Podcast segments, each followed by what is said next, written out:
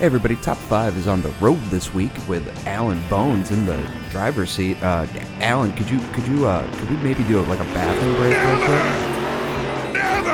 Okay, so uh, we're gonna be picking up guests that we can't normally get in the studio. So we we've put all of our equipment into this um, what I'm gonna call a van, and we're gonna kidnap uh, as many guests as we can, get them on the show, get them in here, and uh, make them drop down their top fives. Uh, Alan, that's a, that's a police car. I think we're supposed to slow down. Alan, pull over.